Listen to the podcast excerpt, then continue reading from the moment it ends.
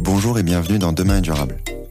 Demain est durable, c'est le podcast pour mieux comprendre l'écologie. Je m'appelle Antoine Grégo. Je me considère comme un écolo imparfait et je suis, comme beaucoup, sensible aux enjeux de demain. Mais en juin 2020, au moment où j'ai décidé de démarrer le podcast, impossible de savoir par où commencer. Comment en savoir plus sur l'écologie facilement? Je vous propose donc, dans chaque épisode, de découvrir l'histoire de celles et ceux qui agissent pour un monde plus durable.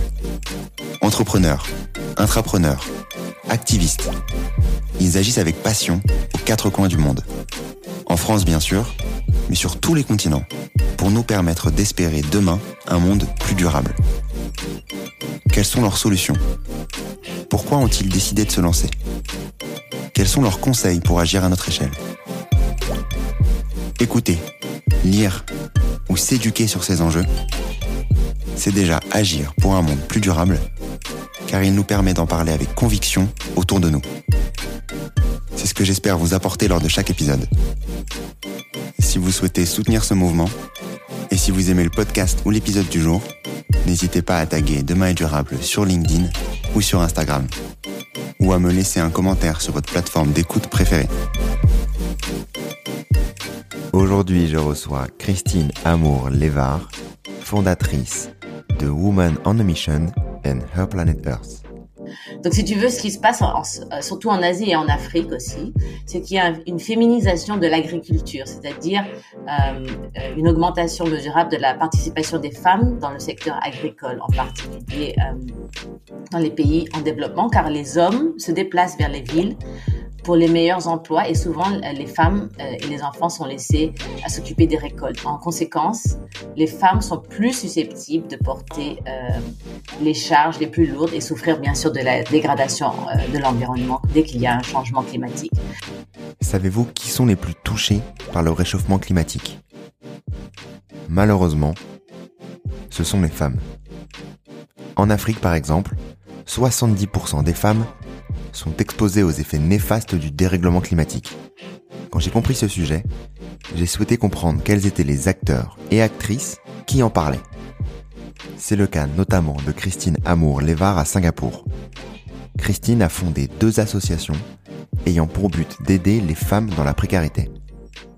Depuis plus de dix ans, Christine agit grâce à ses fondations à Singapour et grâce à ses expéditions pour éveiller sur ces thématiques. Mais pourquoi les femmes sont-elles les plus touchées par le réchauffement climatique? Comment les aider pour réduire ces inégalités? Comment est perçu ce sujet à Singapour? Je laisse place à mon échange avec Christine.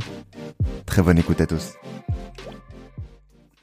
Donc aujourd'hui, dans le nouvel épisode de Demain est durable, j'ai euh, le plaisir d'accueillir Christine Amour Lévar. Comment tu vas Christine? Très bien, merci Antoine. C'est un plaisir de, pouvoir connecter avec toi aujourd'hui, ce samedi. Euh, content de pouvoir euh, t'accueillir aujourd'hui, content que tu aies pris du temps pour moi euh, en ce, en ce week-end et, très heureux de pouvoir échanger sur, sur toutes tes thématiques de, prédilection qu'on va bien entendu aborder dans, dans l'échange d'aujourd'hui. Mais je vais démarrer l'épisode par, par une présentation et te demander du coup qui es-tu, Christine? Merci Antoine. Alors, euh, si tu veux, euh, moi, c'est une grande question que tu me poses en début, hein. Mais si tu veux, mon histoire a vraiment commencé aux Philippines parce que j'ai grandi aux Philippines et, euh, et je et ça m'a beaucoup marqué en fait. Et, et, en fait, j'ai eu beaucoup de chance. J'ai grandi dans une famille avec beaucoup d'exemples, beaucoup de role models, comme on dit en anglais. J'avais beaucoup de, de, nombreux modèles féminins, surtout très forts autour de moi. Euh, tu sais, les Philippines ont, aussi eu deux femmes présidentes déjà. Euh, et c'est un des pays en fait euh, dans la région surtout qui est le, qui a plus d'égalité des des sexes si tu veux un des plus hauts. Tu sais, les femmes aux Philippines ont, ont beaucoup de rôles importants en politique, en business, même dans l'agriculture, si tu veux. Et donc, j'ai eu beaucoup d'exemples de ça et ça m'a beaucoup marqué. mais j'ai aussi vu beaucoup d'inégalités autour de moi parce que c'est un pays très pauvre qui est aussi touché par le changement climatique euh, intensement. Euh, et ça m'a beaucoup marqué. Mais après, j'ai eu, si tu veux, j'ai eu une, une, carrière un peu à l'international. Je suis partie vivre au Japon, aux États-Unis, en France. Et, il y a 16 ans, je suis venue à Singapour et, et j'ai donc fondé deux organisations caritatives, euh, Women on a Mission and Her Planet Earth. Euh, et cela m'a, si tu veux, ça a ouvert mes yeux euh, et surtout au, au, au, rôle et au statut des femmes autour du monde. Parce que beaucoup de femmes, j'ai réalisé que beaucoup de femmes n'ont pas de voix ils sont dépourvus de, de la liberté euh, la plus élémentaire, la voie de le droit de vivre en, euh, en paix et, et, en bonheur avec leurs proches, le droit à l'éducation. Et si tu, si tu veux, c'est devenu une de mes grandes missions, c'est de soutenir les femmes. Et je pense qu'on va en parler un petit peu plus dans ce podcast. Exactement, exactement. Euh, je voulais revenir juste sur sur sur le début, avant de avant le de fonder ces ces deux organisations caritatives dont, dont tu parlais, qu'on va bien entendu aborder euh, précisément aujourd'hui sur euh, ton enfance entre le, moment où tu du coup aux Philippines et au moment où tu décides d'aller à l'international qu'est-ce qui te motive à euh, mmh. partir de, de, des Philippines initialement et comment euh, progressivement tu quels sont les disons les, déclics que tu as sur sur ces sujets de de D'accord. Donc, je, ma famille était déjà très internationale. Donc, ma maman est philippine et mon père est français et suisse. Et ils, ils, ont tous les deux de grandes personnalités très fortes, donc bien sûr qui m'ont qui m'ont qui m'ont marqué, qui m'ont construit, si tu veux. Euh, euh, mon père a grandi en France surtout et aussi en Suisse. Euh, il était fusilier marin. Il a fait la guerre d'Algérie. Il est venu aux Philippines euh, quand peut-être dans les années 70 à peu près et il a travaillé pour une compagnie suisse euh, a rencontré ma, ma, maman qui avait déjà vécu en France, qui avait été à la Sorbonne. Euh, elle parlait français couramment, etc.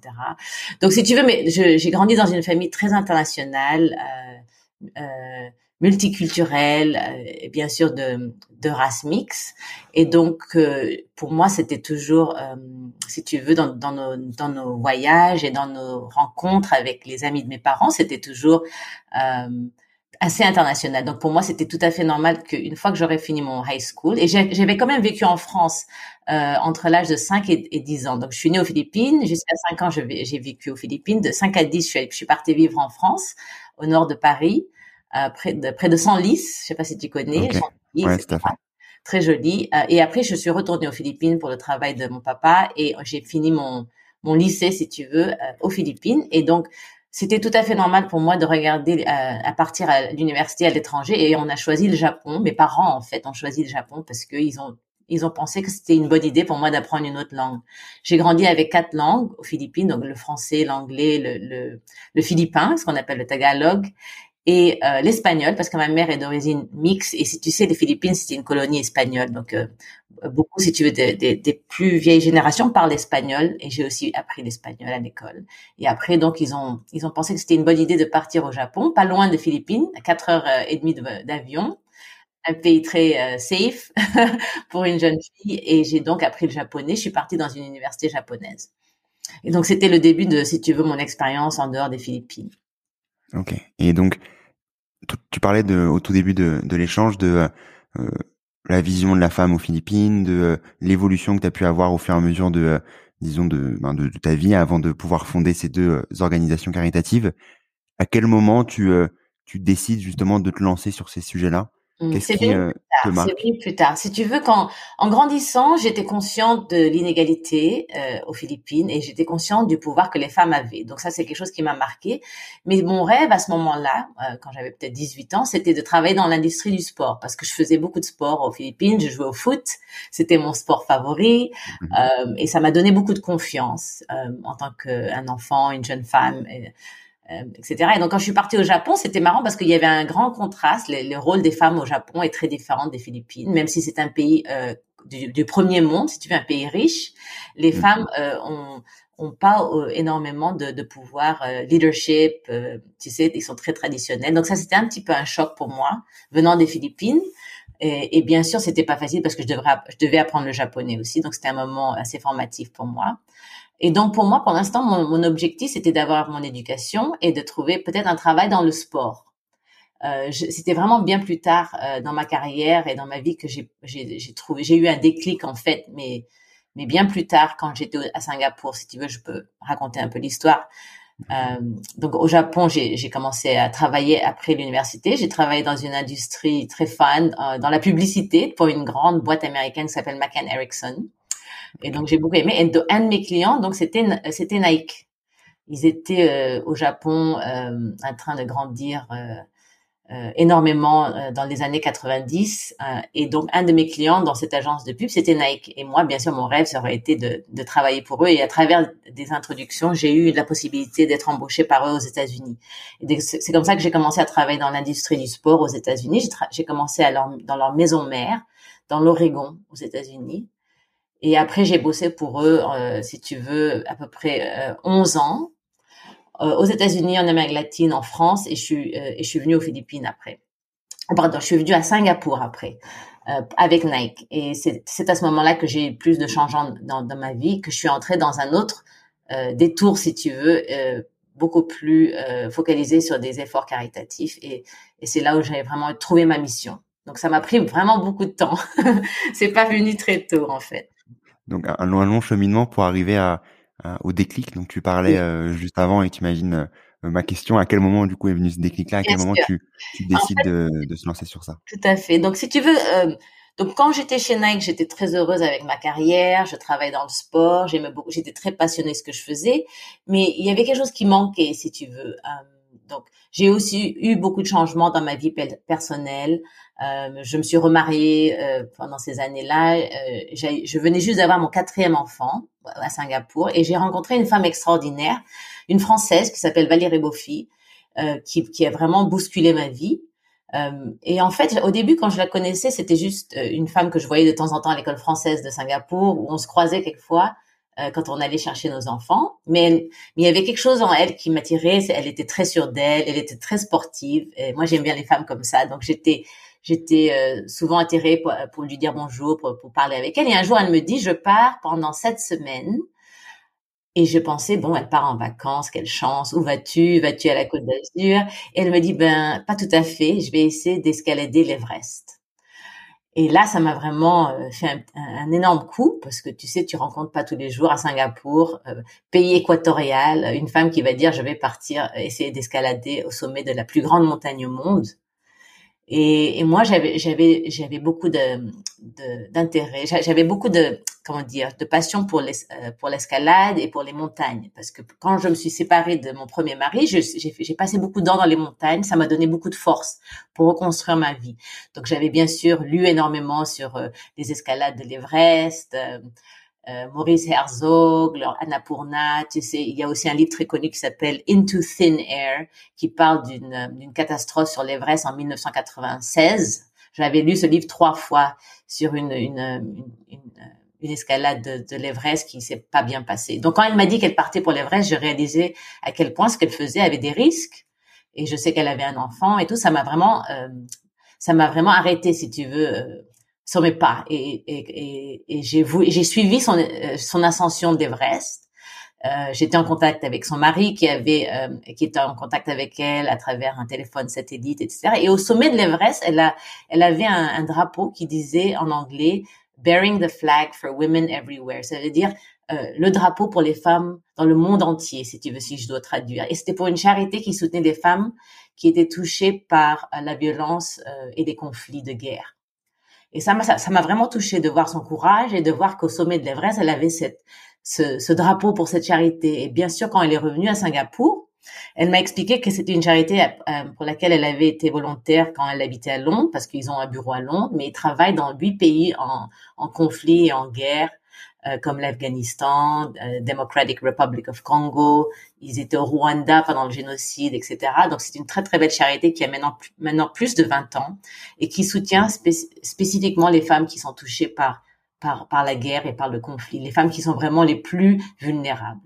Et ça, c'était mon déclic. J'ai réalisé que je devais faire plus pour aider des femmes qui ont qui ont eu beaucoup moins de chance que moi et, euh, et, je voulais le faire en utilisant euh, ma passion pour le sport. Et Valérie aussi avait cette passion pour le sport. Et donc ensemble, on a fondé notre ma première ONG. On a fondé Women on a Mission avec une autre amie aussi, une autre française qui s'appelle Karine Moge. Et donc on est trois françaises à avoir fondé cette première euh, ONG il y, a, il, y a, maintenant dix ans. Et, et, on continue donc à lever des fonds pour les femmes touchées par, par la violence sexuelle, euh, crise économique, etc., conflits armés. Euh, donc ça, c'est ma première ONG. Et cinq ans plus tard, j'ai fondé une deuxième avec un deuxième groupe de femmes euh, qui était plus focalisé donc euh, pour soutenir les femmes touchées par le changement climatique. Donc toujours, si tu veux, cette grande passion pour aider les femmes qui sont défavorisées, c'est devenu ma mission, la mission de ma vie en fait. Sur euh, sur ces deux thématiques-là dont tu parlais, donc de manière globale, les l'impact du changement climatique sur sur les femmes dans le monde et également l'autre sujet dont tu parlais avant sur les violences, la, la, guerre, etc. Est-ce que tu peux nous partager exactement ce qui se passe pour qu'on euh, soit un peu plus euh, qu'on comprenne un peu plus disons même si on imagine euh, les, les, les, conséquences mais avoir des chiffres tes, ton, ton retour ça permet aussi de, de vraiment se rendre compte de, de la violence pour les femmes bien sûr ça touche si tu veux des femmes dans le monde entier pas juste dans les pays pauvres même dans les pays riches c'est c'est un phénomène malheureusement qui, qui, qui touche un sur trois femmes va avoir une expérience de violence sexuelle dans sa vie donc c'est un chiffre énorme et c'est une chose que qu'on peut pas ignorer si on est vraiment euh, passionné de, de, de female empowerment si tu veux parce que c'est une barrière au succès de femmes dans beaucoup de monde. Et donc pour moi c'était une grande passion et c'est pour ça que j'ai décidé de de quand j'ai décidé de soutenir les femmes touchées par le changement climatique, je voulais pas le mélanger avec Women on a Mission. Je voulais garder ça séparé pour pouvoir leur donner ces, deux causes autant d'attention possible avec d'autres partenaires qui sont passionnés à ce sujet. Pour les femmes euh, touchées par le changement climatique, c'est aussi quelque chose que j'ai découvert donc un peu plus tard. Euh, j'ai pas réalisé qu'il y avait cette connexion, euh, euh mais ce qui m'a vraiment frappé, c'est que je voyais bien sûr la pollution de notre environnement et je voulais trouver quelque chose à faire, quelque chose pour essayer de de, de, de changer ça. Et j'ai découvert à travers ma, ma, recherche, si tu veux, que 70% euh, des 1,3 milliards de pauvres dans le monde sont des femmes, premièrement. Et par conséquent, chaque fois qu'il y a une crise euh, climatique qui frappe, ce sont les femmes qui sont les plus touchées. Et dans, dans, dans, de nombreux pays au monde, les femmes sont parmi les plus vulnérables au changement climatique et à la dégradation euh, de l'environnement. Elles sont les plus euh, durement touchées, en partie parce que les femmes représentent la plus grande part de, de la main-d'œuvre agricole, en particulier en Asie, et ont généralement accès moins de, à moins d'emplois rémunérateurs. Donc, si tu veux, ce qui se passe, euh, surtout en Asie et en Afrique aussi, c'est qu'il y a une féminisation de l'agriculture, c'est-à-dire euh, euh, une augmentation mesurable de la participation des femmes dans le secteur agricole, en particulier dans les pays en développement, car les hommes se déplacent vers les villes pour les meilleurs emplois et souvent les femmes et les enfants sont laissés à s'occuper des récoltes. En conséquence, les femmes sont plus susceptibles de porter les charges les plus lourdes et souffrir bien sûr de la dégradation euh, de l'environnement dès qu'il y a un changement climatique. Donc j'ai découvert ça à travers ma recherche et j'ai réalisé que absolument il fallait soutenir les femmes. Et donc mon deuxième ONG euh, Her Planet Earth vise à autonomiser, euh, si tu veux, à soutenir les femmes touchées par le changement climatique parce que c'est aussi une solution, si tu veux. J'ai découvert que c'était aussi une solution euh, parce que souvent les femmes, si tu aides une femme au, sein de son foyer, au sein de sa communauté, ça aide, ça aide la famille, ça aide la communauté, et c'est une manière de les aider à construire, si tu veux, des euh, euh du travail et, et le livelihood, comme on dit en anglais, qui est plus résilient au changement climatique. Donc, il y a tout il y a plein de programmes que je soutiens à travers Her Planet Je peux t'en parler un petit peu plus euh, dans un instant pour justement aider à rendre les femmes plus résiliente au changement climatique, qui est une des solutions pour notre monde en ce moment avec ce qui se passe. Non, c'est euh, c'est l'objectif de l'échange aujourd'hui, c'est aussi surtout de de faire ce ce focus là, de comprendre, ben comme tu peux pouvais le dire juste avant, de l'impact que peut avoir le, le, changement climatique sur euh, les femmes dans le monde, d'autant plus par euh, ce que tu disais, notamment par la pauvreté, par le fait que les femmes sont de plus en plus présentes dans l'agriculture et et les hommes ils sont dans les villes, dans des dans des jobs euh, autres. Mais euh, mais euh, sur, oui, c'est quelque chose que beaucoup de gens ne, ne savent pas, ne, ne, comprennent pas. Et quand on, regarde les statistiques, on voit vraiment que c'est très clairement le, le, cas en Asie et en Afrique centrale. Donc souvent dans des pays en développement, euh, un petit peu moins en Europe où l'agriculture est plus automisée, si tu veux. Mais euh, dans la grande majorité encore de ces pays en, en développement, c'est le cas et les femmes sont les plus touchées. Donc, j'ai focalisé mes efforts et je peux te parler de mes programmes plus concrètement, si tu veux, euh, pour expliquer comment exactement on soutient les femmes euh, dans ce milieu. Exactement. Et juste avant, avant d'y venir sur ces, sur justement tes, tes actions, sur le l'impact du, du changement climatique sur les femmes, donc euh, notamment sur cette partie, euh, tu disais agriculture qui doit être une, grande partie de mmh. de, de l'impact. Euh, quel euh, disons bénéfice, je vais dans le futur, même si après tu, mmh. on, parlera exactement de, de, ce que tu fais. quel impact pourrait avoir du coup le fait de, de stopper un peu tout ça? Tu veux dire vis-à-vis les femmes? Ouais, exactement, tout à fait. Alors, si tu veux, il y a, y a beaucoup de recherches qui, ont été faites là-dessus. D'ailleurs, euh, euh, il y a un, il y a un, euh, un projet qui s'appelle Project Drawdown qui a fait énormément de recherches sur l'effet de, de, soutenir les femmes sur l'environnement. Et je peux, si tu veux, expliquer en, en, en, simple, en simple, comment dire, steps, comment ça, cela peut marcher. Mais c'est surtout, il y, a, il, y a, vraiment trois manières de soutenir les femmes dans ce milieu. Alors, l'un des meilleurs moyens d'autonomiser les femmes dans ce secteur est de travailler à, rendre plus efficaces les projets agricoles existants, euh, gérés par les femmes. Par exemple, en leur donnant plus de ressources et de soutien pour acheter du matériel agricole, par exemple, ou pour planifier des cultures mieux adaptées au sol dans leur région. Une autre façon est de donner, bien sûr, aux femmes un meilleur accès à la planification familiale et à l'éducation parce que l'éducation et la planification familiale sont des droits humains fondamentaux qui ne sont pas encore en une réalité pour trop de femmes dans le monde. Aujourd'hui, sais-tu que 130 millions de femmes, de filles âgées d'âge scolaire ne sont pas en classe? En fait, il leur manque une fondamentale euh, vitale pour la vie et ce droit fondamental doit être garanti. Donc, si tu veux, l'éducation est une grande partie de la solution et donc, beaucoup de nos fonds pour Her Planet Earth sont focalisés là-dessus, des programmes d'éducation pour donner plus euh, d'opportunités pour les femmes, parce que si tu veux, euh, c'est une grande partie du progrès, si tu veux, si elles peuvent augmenter leur, leur, leur chance d'avoir des du travail. Euh, une autre partie, bien sûr, c'est aussi de donner accès aux femmes aux soins de santé génétique volontaire, par exemple, une qualité beaucoup de femmes, si tu veux, dans le monde n'ont pas accès à, pour pour éviter de comment dire ça Beaucoup de femmes au monde n'ont pas d'accès, si tu veux, à, comment éviter une grossesse, par exemple. C'est des choses euh, très basiques dans les dans les pays européens, mais euh, euh, par exemple en, matière de contraception, beaucoup de femmes n'ont pas accès à ce genre de, de possibilités. Donc et cela, ça les freine, si tu veux. donc l'éducation et bien sûr cet accès à, une meilleure santé, une, une, sécurité financière, une plus grande capacité de naviguer, si tu veux, un monde en changement euh, climatique. Les femmes plus instruites, ou qui ont plus d'éducation, ont moins d'enfants, par exemple, et, et, et, ça veut dire qu'elles sont ceux qu'elles ont sont en meilleure santé. Le taux de mortalité maternelle et infantile sont plus faibles pour les femmes instruites. Les filles, par exemple, qui restent à l'école plus longtemps, sont moins susceptibles de, de, de se marier lorsqu'elles sont euh, enfants ou contre leur gré, si tu veux. Donc, si tu veux, l'éducation euh, est vraiment une énorme solution pour essayer de changer euh, le fait que les femmes réussissent et, au, résultat ont moins d'enfants, si tu veux. Donc ça, ça, touche aussi le nombre de la population.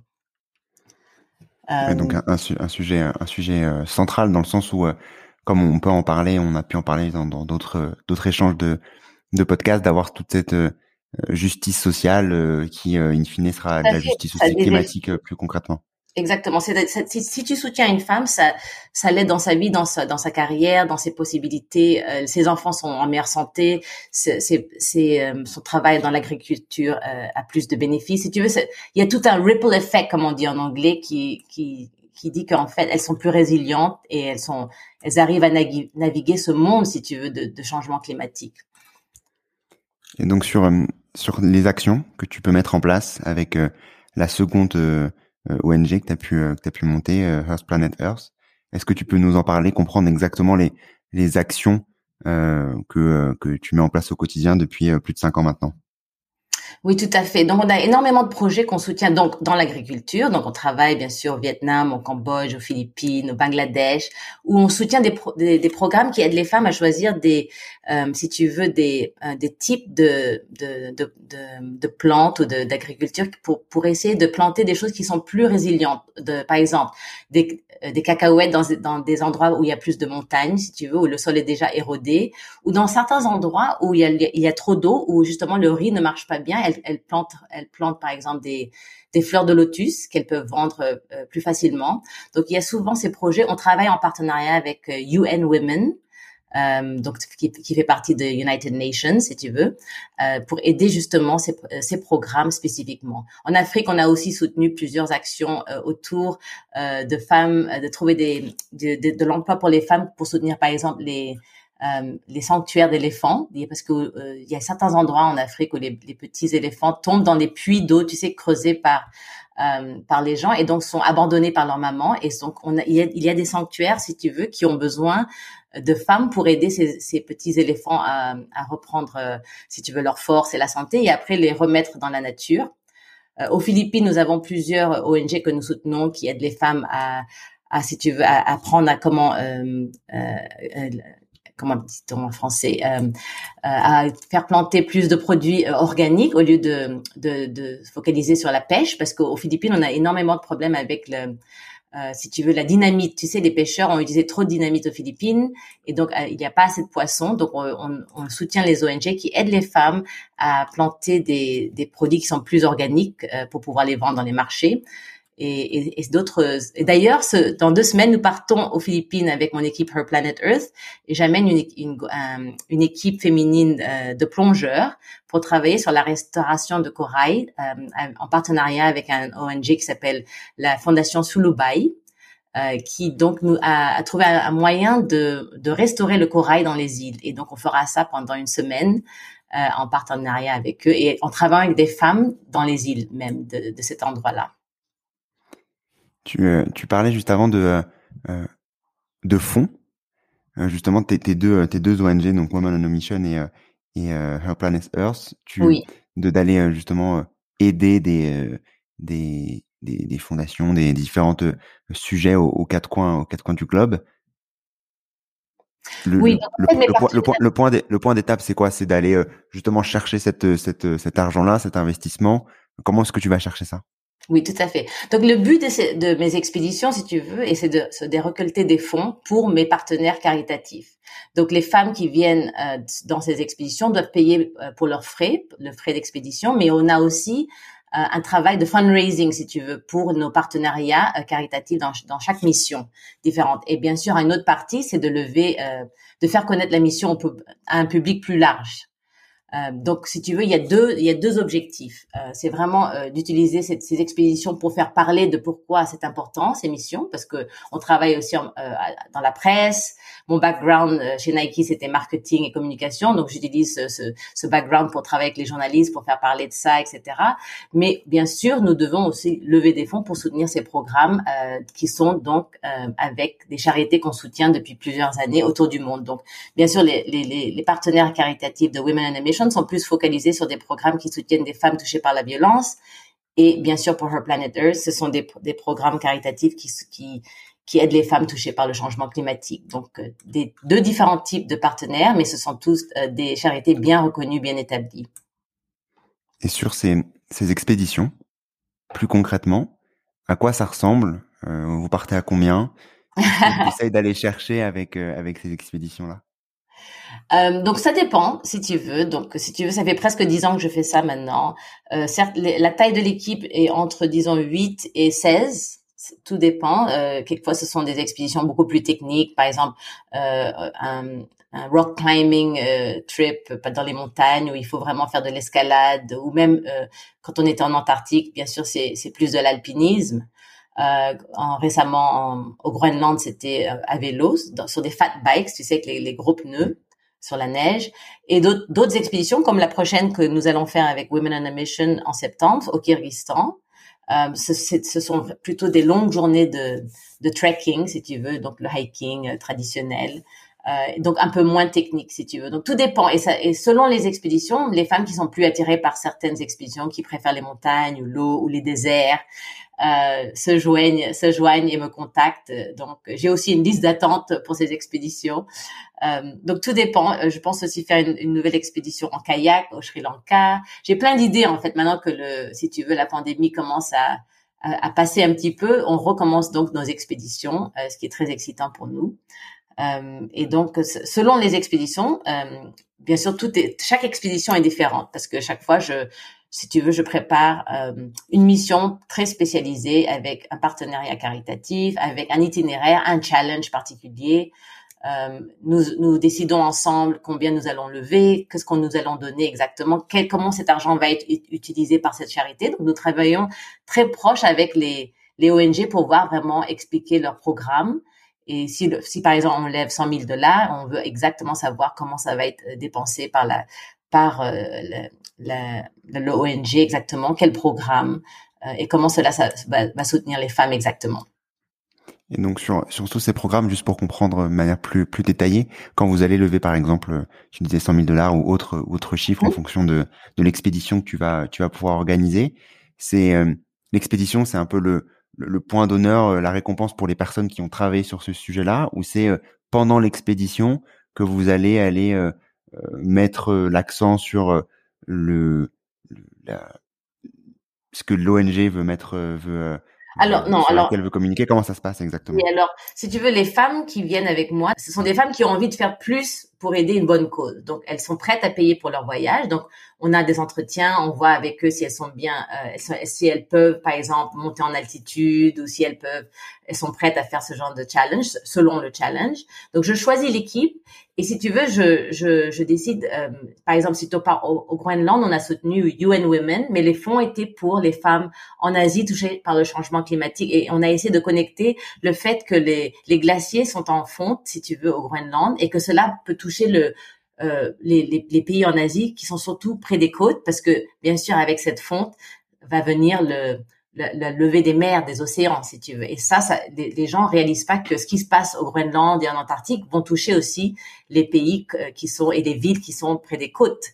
Et c'est une réalité que beaucoup de gens pensent que ça, ça va pas les toucher, mais ça, ça, ça, touche. Donc ça, ça fait partie du euh, de, de, de, parler de cette mission qui est beaucoup plus grande que juste la levée de fonds. C'est aussi un, un, un, réveil, si tu veux, pour, pour expliquer que nous, les femmes, on, on se challenge de cette manière parce qu'on veut parler de ça, on veut parler de ça dans la presse, on veut expliquer qu'il y a vraiment une connexion et que c'est urgent. Euh, dans d'autres expéditions, par exemple, si ton, euh, par exemple, quand je suis partie en Mongolie avec 14 femmes, on a fait euh, une expédition à cheval dans les montagnes Altaï, près de, en Mongolie, au, côté ouest, près de la, la frontière du Kazakhstan. On a levé des fonds pour les femmes touchées par la, par la violence et on a décidé de mettre ces fonds-là en Afghanistan parce que on est, on est une grande partie de, de nous étions en Asie l'Afghanistan fait partie de l'Asie. Mais on a aussi euh, visité un, un, groupe à Ulaanbaatar, la capitale, et on a fait une donation aussi. Euh, c'est une, c'est une organisation qui aide les femmes en, en, Mongolie qui sont touchées par la violence. Donc, si tu veux, chacune de mes expéditions a, une histoire à raconter, essaye de, de lever euh, les fonds pour certaines causes qui sont bien sûr touchées à la mission, mais aussi de parler plus dans un plus grand contexte qui, qui, qui marie aussi le pays dans lequel nous, nous voyageons. Euh, pour, pour apprendre et pour parler de, de, de, des de la situation des femmes dans, dans ces pays aussi. Donc, chaque, par exemple, on est allé en Iran aussi, c'était une autre, une autre, une autre, euh, une autre expérience où on a aussi rencontré des femmes qui sont euh, qui sont dans des des femmes qui sont défavorisées, qui habitent à Téhéran. On s'est arrêté dans dans leur home. On a aussi fait des donations. Euh, donc, si tu veux, chaque expédition est une, est une manière d'apprendre euh, les, les, la, situation des femmes dans ces pays-là, mais aussi de lever des fonds pour une plus grande mission. Sur euh, les missions que tu peux mettre en place, les expéditions qui euh, ont l'air, euh, comme tu pouvais le dire avant, assez sportives et, et assez focalisées également sur le, le, dépassement de soi, comment les femmes ressortent de ces expéditions? Et quels, quels sont les, les, les, conseils que tu pourrais donner de manière plus globale pour justement euh, se pousser sur euh, sur ces sujets-là? Tu veux dire les, mes teammates, euh, les femmes qui viennent avec moi, comment ça ouais, exactement. transforme si tu veux. Um, ben, pour, tu connais peut-être cette expression, euh, si tu sors de ton, ta zone de confort, ta, ta zone de confort s'agrandit. Donc, si tu veux, mon, mon expérience avec euh, avec ces, ces, femmes, si tu veux, c'est que quand on se challenge euh, collectivement, on, on, on grandit toutes de, cette expérience parce que c'est souvent ces expéditions ça nous ça nous ça nous ça nous transforme en, de vraies sœurs premièrement parce qu'on a passé tellement de temps ensemble en préparation à cette expédition pendant l'expédition Euh, et aussi, c'est un challenge physique, mental, émotionnel. Donc, généralement, on se dépasse tous d'une manière ou d'une autre, pas, pas juste physiquement, émotionnellement, mentalement. Et on, et on, on sent qu'on on, on trouve, une, une, si tu veux, une mission plus grande. Euh, et on fait ça pour aider d'autres femmes qui ont beaucoup moins de, de privilèges que nous. Parce que souvent, les femmes que, que j'amène avec moi, finalement, elles, elles ont eu beaucoup de chance aussi. Ils ont une éducation, ils ont eu des possibilités dans leur carrière. C'est pour ça qu'elles peuvent se payer ce voyage. Donc souvent, c'est des femmes qui réalisent. Ça vient d'un endroit, si tu veux, de, de gratitude. Euh, ça vient d'un lieu de gratitude, si tu veux. Et donc, euh, comme ces voyages, comme je disais, sont autofinancés, euh, on essaye en fait d'inculquer les valeurs euh, que les femmes autonomes comme nous doivent autonomiser les autres femmes. Donc, ça vient de cette expression que je disais au début de, notre conversation. C'est en anglais, on dit empowered women, empower women. C'est-à-dire, si on est vraiment une femme autonome, il faut qu'on on aide et, et, on autonomise d'autres femmes qui ont des obstacles euh, devant elles. Justement, sur, sur cet esprit de d'empowerment, donc de auto autonomisation euh, en français, ça sonne, ça sonne un peu moins bien. sur euh, sur les femmes, comment est-ce que tu incite cet esprit-là, euh, bien sûr via tes expéditions, mais de manière plus globale euh, euh, par rapport à, toute ta carrière, tout ce que tu as pu effectuer auparavant sur la partie sportive aussi que tu, tu fais plus globalement vu que tu as l'air d'être une grande sportive aussi. Comment est-ce que tu incites cet esprit-là? Quels sont les, les conseils, les tips que tu pourrais donner sur ça? Moi, je pense que la plus grande chose que j'essaie de faire, c'est j'essaie de leur faire croire en eux. Tu sais, avoir confiance en eux. Parce que comme je te disais, certaines de mes expéditions sont plus difficiles que d'autres. Euh, donc parfois, certaines femmes hésitent à participer en fonction de leur niveau euh, de forme physique. Euh, S'il s'agit d'une expédition plus technique, comme ce que je te disais, à vélo, euh, en, pour l'escalade, il y en a qui hésitent, qui aussi ont pas, peut-être qui sont moins sûrs d'eux. Euh, mais si tu veux, pour moi, c'est vraiment, bien sûr, une fois qu'on on a l'équipe et qu'on est décidé d'aller, le plus important, c'est juste de, de, de, montrer par l'exemple et de dire que on essaye de se de se pousser, de se dépasser. Et ça, ça, ça montre le courage, je pense, et ça montre plus euh, un vrai désir de prendre action, si tu veux. C'est pas juste aller dans un gala caritatif dans un hôtel et faire une donation. On essaye vraiment de se dépasser, de prendre du temps, d'aller plus loin euh, et de se pousser vraiment à faire ça. Et je pense que pour moi, l'action, c'est vraiment euh, ce qui compte. Donc, c'est-à-dire que et si on j'essaie d'encourager ça euh, si tu veux, à travers euh, comment je, je, vis ma vie et comment je, je mène mes missions. Euh, en fait, tu, tu, montres par exemple, en fait, tu, tu montres ton exemple et tu essaies d'encourager les gens à faire ça et, et de soutenir les, les, femmes qui viennent avec toi et leur donner confiance en elles aussi. Parce que je vois, moi j'ai beaucoup vu de femmes qui viennent en expédition et qui, qui sont transformées, si tu veux, par l'expérience aussi parce que c'est d'abord elles font un voyage qu'elles vont jamais oublier pour une très belle cause, pour soutenir, d'autres femmes. Elles sont vraiment impliquées dans le projet, elles, comprennent. Euh, J'insiste qu'elles développent une relation avec la charité qu'on aide en particulier. Et donc je pense que ça leur donne une autre facette euh, à leur vie, comme cela m'a donné pour moi aussi. Ça m'a transformé ma vie, ça a changé ma vie, euh, et ça m'a donné beaucoup de, plaisir et, de, confiance en moi aussi. Et si je me projette pour les euh, les auditeurs, les, les auditrices qui, euh, qui, qui pourraient écouter, qui euh, malheureusement n'auraient pas le, la, la, la, chance de pouvoir participer à tes à tes expéditions, soit parce que tu ne pars n'habitant pas à Singapour, ce qui est ce qui est le, cas de beaucoup de personnes qui, qui nous écoutent. quelles sont les les les actions que les auditeurs, les auditrices pourraient du coup effectuer pour justement aller chercher cette euh, cet empowerment, aller euh, se, se booster au quotidien? Quels sont les les, conseils que tu aurais toi de ton côté sur ça? Il suffit de devenir un un activiste soi-même, n'est-ce pas? On n'a pas besoin d'attendre euh, d'avoir un signal pour le faire. il faut devenir, il faut faire ça soi-même et, et regarder autour de soi.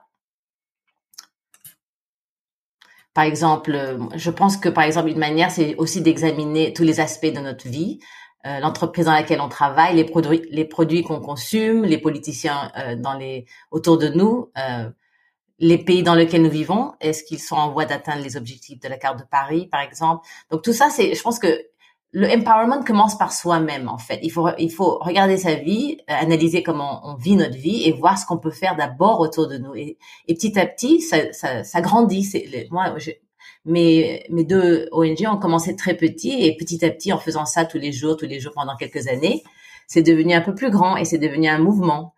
Euh, et donc souvent, ce que je conseille euh, aux jeunes femmes qui commencent leur carrière, par exemple, c'est bien sûr de trouver un, travail qui, dont elles sont bien sûr passionnées, si elles, si elles peuvent, absolument, parce qu'elles vont réussir mieux comme ça, mais aussi de trouver une cause qui leur tient à cœur, que ce soit autour de l'environnement, autour des femmes, autour des animaux, quoi que ce soit, quelque chose qui les, qui les touche, et de trouver une manière de prendre action autour de ça, même si c'est par de petites actions autour de, autour de soi. Ça commence comme ça, en fait. Mieux vaut commencer petit que de ne pas commencer du tout, comme tu dis. Tout à fait. Euh, et, d'y aller, d'y aller doucement, même si euh, euh, d'avoir du ce côté un peu activiste dont tu parlais, euh, qui progressivement euh, grandit et permet d'aller agir et de de faire passer la spread la, la bonne parole, on va dire, sur sur, sur, ces sujets-là. sur sur Singapour, je voulais discuter également de ce sujet-là, vu que tu, tu habites depuis depuis quelques années. Comment est-ce que tes actions sont vues, sont perçues? Bah, Le gouvernement de Singapour encourage le bénévolat. euh, et la contribution, euh, la contribution à la communauté. Donc ça, c'est vraiment une chose qu'ils ont poussé euh, dans, dans, la communauté. Donc ils encouragent les petits ONG comme nous euh, tout à fait à, continuer notre travail. Euh, on a bien sûr aussi une communauté ici, nos amis, notre famille, euh, nos collègues, ils sont extrêmement favorables à nos actions, nous soutiennent énormément parce qu'ils font bien sûr partie de cette communauté. et donc Singapour, en fait, même si quoi que ce soit un pays très petit, encouragent vraiment et veulent que leurs citoyens soient, les, soient plus généreux. Donc, ils ont, dans les dernières années, ils ont, il y a eu beaucoup d'actions qui ont été mises en place par le gouvernement pour euh, essayer de, si tu veux, transformer Singapour dans une ville de city of good, comme on dit, ou la ville du bien, euh, ou une, une smart city, une ville intelligente, pas seulement dans, dans le milieu de la philanthropie, euh, mais aussi euh, en tant que ville de futur plus durable. Ils ont fait beaucoup d'efforts autour de ça. Euh, et d'ailleurs, c'est marrant parce que à travers ça, j'ai eu une opportunité de travailler avec un client euh, dans le secteur du food tech. Et Singapour a pris vraiment un, une position leader dans ce secteur. Et aujourd'hui, essaie de se positionner euh, comme un food tech capital, si tu veux, du monde, parce que c'est aussi une, solution autour de l'environnement, de sustainable solution. Donc, on peut parler un petit peu de ça parce que Singapour a des challenges, bien sûr, étant une toute petite ville, euh, ville vraiment, c'est un city state. Euh, par exemple, oui. Juste, juste rebondir sur un, petit point avant de, avant de parler justement de cette partie euh, solution, on va dire food tech, dont, tu peux accompagner notamment sur plus précisément sur l'égalité des genres à Singapour. Comment est-ce que c'est? Parce que ça reste un, c'est un comme tu dis, un petit pays, une petite île, 5 millions d'habitants, mais avec euh, beaucoup, beaucoup de choses à apprendre aussi euh, euh, d'autres pays et beaucoup de choses à donner également. sur cette égalité des genres en Asie, à Singapour, comment est-ce que c'est perçu? Comment, comment est-ce que ça se passe là-bas? Tu, alors à Singapour, donc c'est un c'est un pays riche, c'est un petit mmh. pays, mais c'est un pays riche. On appelle ça même la Suisse de l'Asie. ça faisait partie de la Malaisie avant, tu sais.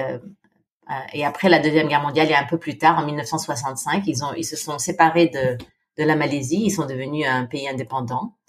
Et ils n'ont pas beaucoup de ressources, donc ils ont vraiment dû travailler très dur euh, pour essayer de, de s'enrichir et devenir euh, euh, indépendants, si tu veux. Donc ils ont développé l'industrie, euh, la finance et le, et le transport maritime en particulier. Euh, en tant que égalité, ils ont encore beaucoup de progrès parce que la représentation des femmes en leadership sur les compagnies, euh, dans les dans les boards même des compagnies, euh, c'est encore assez bas. C'est pas aussi bas que le Japon euh, et c'est pas aussi haut que par exemple certains pays européens, mais euh, on, on, y arrive petit à petit. Disons qu'il y a à peu près 30% de femmes, allons dire 30% de femmes représentées dans, euh, au niveau leadership, si tu veux, dans la plupart des compagnies. Donc ça, c'est pas encore 45% comme dans certains pays nordiques en Europe. Mais ils essayent, ils sont conscients parce que ils, ils veulent euh, être, comme on dit, smart city. Et donc, pour, pour, pour être un smart city, bien sûr, il faut de l'égalité euh, des sexes, bien entendu. Mais ils ont aussi beaucoup d'autres petits euh, obstacles, des grands obstacles même, je dirais. Parce que, par exemple, aujourd'hui, Singapour importe 90% de leurs aliments. Je ne sais pas si tu savais ça. Et pendant la pandémie, c'était c'était quelque chose qui était une grande inquiétude pour eux, si tu veux, dès qu'on a eu les lockdowns, etc., et que la nourriture, on n'était pas sûr si on pouvait avoir assez à Singapour, tu sais. Donc ils, ils ont vraiment essayé de mettre en place un, programme et leur objectif maintenant est de produire localement 30% des besoins nutritionnels du pays d'ici euh, 2030. C'est un objectif qu'ils appellent, ils disent 30% d'ici 30. Euh, et donc, une partie de ça, c'était de regarder vraiment euh, leur production d'abord locale, de, de, produits comme des légumes, des œufs, des poissons, mais aussi d'autres solutions, euh, dont euh, le alternative protein en particulier. Et donc, Singapour, comme je te disais, euh, à, à, cause de ce, cet obstacle, si tu veux, pour l'alimentation, a trouvé une manière de se positionner comme un leader dans ce secteur. Et donc, en décembre 2020, euh, ils ont été, ils sont devenus le premier pays au monde à donner euh, la permission à une compagnie américaine de food tech euh, de, de, produire et de vendre à Singapour la, viande, la viande cellulaire. Ce qui est vraiment révolutionnaire parce qu'aucun pays au monde, pour l'instant, à part Singapour, a donné la permission de vendre ce type de, de, de produit, cette, cette viande cultivée ou viande à base de cellules. Et moi, je commence à travailler dans ce secteur et c'est un secteur fascinant parce que c'est une solution pour notre planète. Parce que si tu veux, notre système alimentaire n'est pas un système euh, qui est euh, qu'on peut qu'on peut soutenir euh, dans le long terme. Et donc, ça veut dire quoi concrètement? C'est euh, des donc Singapour a donné l'autorisation. C'est quoi de, de, de faire des, la recherche et développement dessus, d'aller c'est les laboratoires qui sont à Singapour, c'est voilà, une, usine, comment ça se passe? Tout à fait, c'est une, une usine, si tu veux, un, un food un food euh, center où on a des ce qu'on machines qu'on appelle des bioréacteurs, bioreactors. C'est un type de de machine qui est comme un peu euh, des grandes vates de métal de métal un petit peu comme la production de la bière, si tu veux. Mais dedans, on, on met donc les cellules euh, de, de, poulet et on, on leur donne des, des, des nutriments. Et, et, pendant plusieurs semaines, ces cellules se, se, se, multiplient. Et à la fin, on a, on a un type de viande hachée, si tu veux. Et c'est donc un, une viande cellulaire qui est faite sans le besoin d'abattre un seul animal ou de détruire une forêt ou d'utiliser même une goutte d'antibiotiques. C'est un type de viande propre euh, et qui est vraiment une solution viable pour le futur, mais il faudra en produire bien plus. Et donc pour l'instant, c'est une industrie qui est peut-être entre 5 et 10 ans encore euh, euh, pour se développer avant que ce soit vraiment euh, dans cette viande soit dans les supermarchés, dans les, dans les restaurants, etc. Euh, mais c'est assez intéressant parce qu'il y a aussi des compagnies françaises dans ce secteur, des compagnies israéliennes, bien sûr, beaucoup de compagnies américaines. Mais pour l'instant, Singapour est le seul endroit au monde où le gouvernement euh, a donné la permission de produire et de vendre, parce que c'est vendre, c'est vraiment le, le, si tu veux, la, ils ont donné l'approbation la, la, réglementaire. Ils ont vérifié la, sécurité de ce produit, le safety, etc. Euh, et une fois que ce sera dans d'autres pays, ce sera beaucoup plus grand, euh, plus vite en tant que, que, que développement, si tu veux. Mais pour l'instant, c'est que Singapour. Donc, ouais, donc le laboratoire un peu de cette nouvelle technologie euh, de l'agriculture cellulaire, de de, de la, la, viande cellulaire plus plus concrètement. T'as goûté ça du coup? Oui, bien sûr, bien sûr. Mais je je j'organise des dîners si tu veux où on fait goûter ça à des servantes, des des politiciens, des, des investisseurs, parce qu'il faut énormément de capital pour développer ce, ce, ce type de, de, de, produit, si tu veux. Euh, donc c'est tout nouveau encore ici à Singapour, mais euh, on a on a fait goûter ça à disons peut-être 600 personnes déjà. Euh, à travers des dîners. Et puis c'était marrant parce qu'à Singapour, on était on était limité à des, des, dîners par groupe de cinq pendant plusieurs mois. Je sais pas si tu avais entendu, mm. mais c'était très strict ici pendant. Là, c'est seulement maintenant que nous avons droit à être dans des grands groupes. Depuis juste la semaine dernière. Donc, on faisait des petits dîners très intimes. Euh, euh, pour faire goûter ce, ce, type de viande parce que c'est vraiment de la viande en fait c'est pas c'est pas basé de plantes c'est pas à base de plantes c'est pas plant based c'est c'est de la viande faite de cellules, mais cellules bien sûr faites dans le bioreactor. C'est intéressant parce que c'est euh, euh, j'avais discuté avec euh, d'autres d'autres invités notamment de de substituer à la viande notamment via le, le plant based comme tu dis là par avec plus de, de de, végétaux, de, de, protéines végétales. Mais c'est vrai que cette partie de d'agriculture cellulaire, de, de viande cellulaire, c'est aussi un sujet que j'aborderai à un moment bien entendu sur le podcast. Euh, et, euh, et c'est intéressant de commencer à en discuter, de comprendre ben, que, que, que, ça évolue, que c'est une nouvelle industrie qui va arriver et qui euh, a bien des bénéfices par rapport à, à l'impact environnemental que qu'à la Parce que c'est pas seulement meilleur pour les poulets, les vaches, les porcs, etc. et les personnes qui doivent euh, les élever, les abattre, les transformer en euh, transformer leur viande, etc. Mais les premières estimations en fait montrent que la viande cultivée nécessiterait 99% euh, de terre en moins, 96% d'eau en moins et produirait 96% d'émissions de gaz à effet de serre en moins. Donc si tu veux, une fois que c'est développé, à long terme, c'est une vraie solution pour notre notre situation en ce moment, hein, parce que comme je te disais, bien sûr notre notre système alimentaire euh, n'est pas euh, sustainable du tout, euh, et donc il faut qu'on trouve ces solutions. C'est une des solutions, à mon avis. C'est c'est passionnant de voir que des des endroits comme Singapour, ben mhm. agissent plus rapidement, ont plus de flexibilité. Hein, c'est pas étonnant non plus. On n'a hein, pas d'agriculture, si tu veux, parce que par exemple en France et en Australie, ces pays-là, ils ont ils n'ont pas vraiment de besoin euh, à tout de suite, en tout cas, de trouver des solutions comme ça. Mais à Singapour, on n'a pas une grande industrie d'agriculture qui pourrait être contre ça, tu sais. Donc, euh, c'était vraiment le gouvernement était intéressé par la science et la possibilité que euh, Singapour pourrait se revitaliser de cette manière dans le futur. Parce que, comme je te disais, la pandémie a, a, a montré ses, ses, failles, si tu veux, dans le système. On était très vulnérables finalement si la Thaïlande ou la Malaisie ne, ne voulaient plus nous, nous, nous donner euh, leurs œufs, etc., on aurait, on aurait vraiment eu des grandes lacunes ici.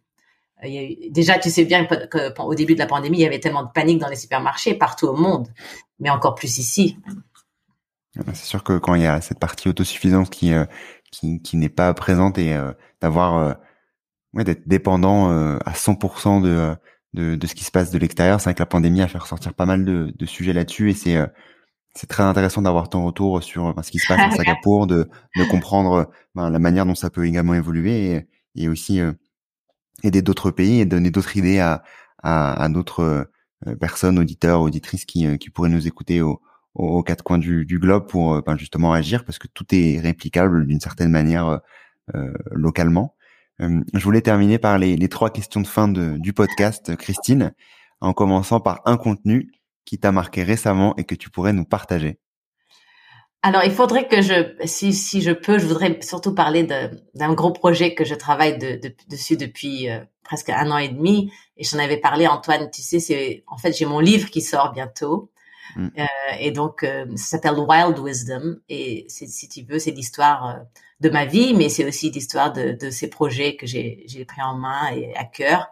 Euh, Women on a Mission and Her Planet Earth. Donc, je voulais juste en parler un petit peu euh, parce que ça va sortir très bientôt cet été. Euh, et donc, c'est un contenu qui qui qui m'a transformé, qui m'a marqué et que je voudrais partager bien sûr avec euh, euh, les gens qui écoutent. et ce sera bien sûr disponible sur Amazon et sur tous les sites. Ok, je partagerai le, lien. Il sort, quand exactement? Normalement euh, autour de juillet, mais je te tiendrai au courant. Ok, top. je rajouterai euh, le lien. Je serai euh, le plus attentif possible pour pour pour pouvoir mettre à jour, disons le la, les descriptions de l'épisode pour pouvoir vous vous, vous partager ça. Est-ce que tu as également une action pour agir dès demain dans le bon sens? Et on en a parlé un petit peu en fait, mais je voudrais en parler de nouveau. C'est surtout de pour moi, le plus simple et le plus important, c'est vraiment d'encourager les gens autour de nous de devenir un activiste climatique parce que c'est tellement urgent, tu sais bien, Antoine, euh, ce qui se passe en ce moment autour du monde. Et donc, pour moi, ce serait d'encourager les gens à rejoindre le mouvement et de trouver des moyens de briser le cycle le plus vite possible. Et cela vraiment signifie qu'on doit examiner tous les aspects de notre vie comme je disais, l'endroit où on travaille, les produits qu'on consomme, les politiciens qu'on soutient, les, la, banque que nous avons, par exemple, euh, investit dans des énergies fossiles. Il faut se renseigner, poser des questions, expliquer pourquoi c'est important, rassembler les gens pour qui, euh, qui pour qu'ils se joignent au mouvement. Et parce que comme tu sais bien, l'union fait la force. Donc pour moi, c'est le plus urgent, c'est de créer ce mouvement global et de faire des efforts, des petits efforts autour de nous dans notre vie à, à, vivre une vie d'une manière euh, qui est plus euh, qui est plus euh, généreuse pour la nature et pour notre environnement. Et enfin, est-ce que tu as une un ou une invitée que tu recommanderais dans le podcast? Absolument. Donc c'est une très très bonne amie à moi qui s'appelle Sandra Marichal, qui est aussi une de mes partenaires pour Her Planet Earth. C'est une femme extraordinaire. elle est classée parmi les 20 meilleures femmes à surveiller, surveiller en marketing par Campaign Asia. Elle a travaillé en tant que responsable des informations marketing pour Facebook en Asie. Et en plus, elle a décidé de tout quitter euh, il y a deux ans et commencer à naviguer autour du monde à bord d'un yacht de l'UNICEF sur le Clipper Round the World Race. Euh, et Sandra est également une militante engagée à Singapour. Euh, elle a sensibilisé l'impact environnemental euh, en créant un, un ONG qui s'appelle Up to Degrees, hashtag Up to Degrees. Elle a réussi à même faire la pression sur le gouvernement singapourien pour modifier euh, le règle, la réglementation de l'air conditionné dans les espaces publics. Donc c'est une femme qu'il faut absolument que tu rencontres et que tu interviews dans ton prochain podcast, Antoine. Très bien. Moi, je te donnerai, je te demanderai bien entendu ces, ces coordonnées, d'autant plus si tu l'as dans tes contacts. Euh, si euh, si on, souhaite te contacter, quelle est la meilleure manière de, te joindre et, euh, surtout euh, la meilleure manière de vous retrouver, euh, vous et, les organisations que tu as pu créer? Alors bien sûr, il y a mon site web, donc c'est très facile, c'est www.christineamourlevard.com. Je suis aussi sur LinkedIn et sur Instagram, donc ils peuvent me suivre de cette manière, me contacter comme ça. mais c'est la, manière la plus facile parce que tous les liens sont sur le site de toute façon, donc on peut les diriger là. Ok, très bien, ça marche. Merci beaucoup, Christine, pour ton temps aujourd'hui et à très très bientôt. Ah, C'était un plaisir, Antoine. Merci beaucoup pour toutes ces questions et, euh, et, et, avec grand plaisir, euh, j'écouterai le podcast quand il sortira. Merci, Christine. Merci d'avoir écouté cet épisode et bravo d'être arrivé jusque-là. J'espère que l'épisode t'a plu. Si c'est le cas, n'hésite pas à en parler autour de toi et à le partager ou à mettre 5 étoiles au podcast sur ta plateforme d'écoute préférée. C'est ce qui pourrait permettre à d'autres de mieux comprendre les enjeux écologiques, les solutions et d'accélérer le changement. À la semaine prochaine.